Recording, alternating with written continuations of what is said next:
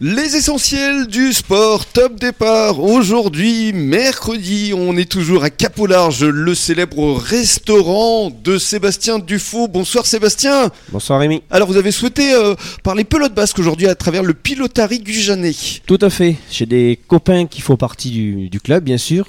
Donc euh, ils m'ont parlé de, de Christian. Donc du coup, je voulais euh, ben, déjà le rencontrer, d'une Mhm. part. Ça fait toujours plaisir de connaître du monde. Bah c'est ça. Et deuxième part, euh, découvrir un peu ce sport qui est un peu inconnu pour moi. Mhm. Parce qu'on m'en parle, on m'en parle, mais je connais pas tout. Eh ben, donc du coup, voilà. reste- restez avec nous. avec plaisir.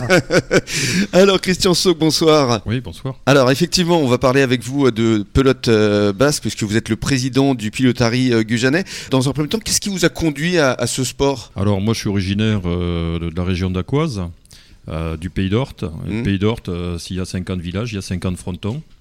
Donc à l'école, euh, on joue à la pelote dans les préaux. Euh, les fêtes de village ont lieu sur le fronton. On rencontre euh, les filles autour du fronton. On mange également euh, les restaurants qui sont à côté du fronton. Donc, euh, ok, il y a l'église, il y a la mairie, il y a le fronton. Donc, euh, on joue à la pelote. Et vous avez démarré à quel âge? Alors à l'école, aussitôt qu'il y a un préau, qu'il y a une balle de tennis pelée, on joue à main nue, on fait des échanges. Mhm. Et puis moi, vers euh, 15 ans, j'ai quitté la région, je suis parti dans l'ouest de la France. Mhm.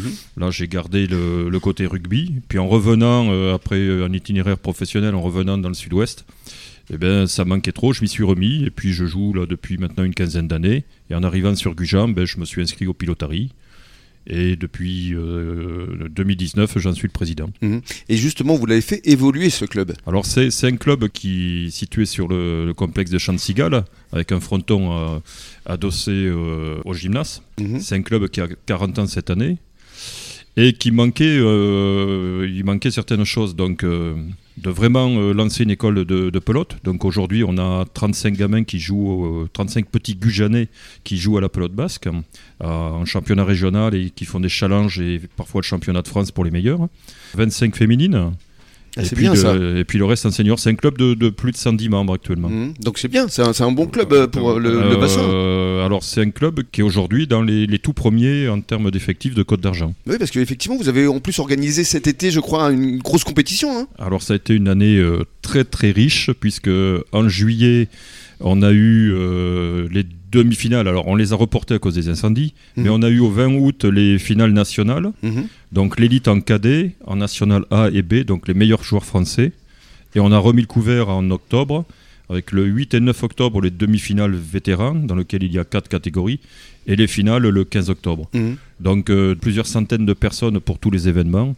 Ouais. Euh, bon, très très chouette. Quoi. Et puis Voilà. je crois qu'il y avait même une ambiance très festive. euh, Oui, on a, alors on a voulu, euh, on a voulu marquer euh, le côté gascon et non pas basque de la région. Donc on a fait venir une troupe d'Andernos, le Spignots, qui dansait et chantait des chants gascons et basques et qui ont fait danser également la foule pour le, les championnats de France le, le 20 août. Mhm. Et la chorale euh, locale, euh, le Cœur d'Homme à Dichatz, euh, qui, qui est venue animer les finales vétérans.